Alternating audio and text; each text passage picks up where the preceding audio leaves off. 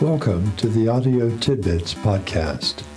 We hope you enjoy the show. Hey, Tidbitters. Thanks for checking out today's tidbit.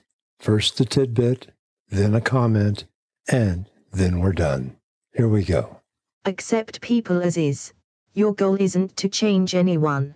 Rather, you focus on encouraging and facilitating in ways that enable each person to achieve optimal performance within the context of their skills, abilities, and interests. Concurrently, you expect people to expand and improve their capacities and are ready to help with that process however you can. People aren't expected to change but are expected to grow and develop. Today's tidbit is a one, two, three idea of sorts. One is the reality that in the short run, people are not going to change much. Thus, there is little to no point in trying to change them. The best we can do is to encourage them to grow and develop relative to their life goals. Our goals and expectations may matter, may matter a lot, but nonetheless, encouraging them to succeed helping them succeed from their point of view, from their perspective, is generally the best we can do and is also the most important thing we can do. Two shifts us to a longer perspective. Within this longer perspective, say a year or two or three, people can and do change fairly significantly. But even then, there is a little caveat they can and do change significantly only if they really truly want to change, if they see changing as in their best interest from their perspective, and if they are truly committed to making the change. They may initially think it's a great idea, but only time will tell whether or not they are in it for the long haul. Even then, we don't change them they change themselves.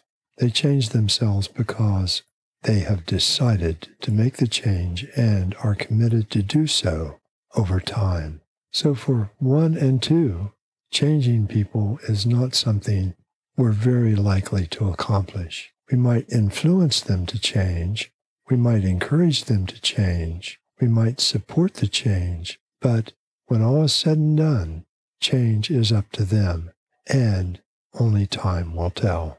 Whether we want or can wait for the change is a decision we have to make. It's up to us whether or not we choose to wait. Three brings us to a really long term outcome, to a really long term venture.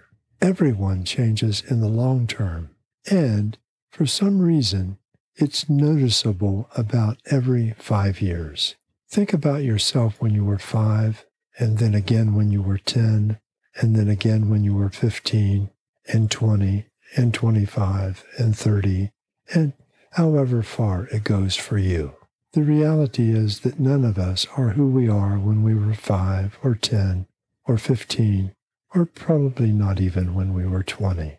That life journey is something that is definitely influenced by other people, is affected by other people, takes other people into consideration.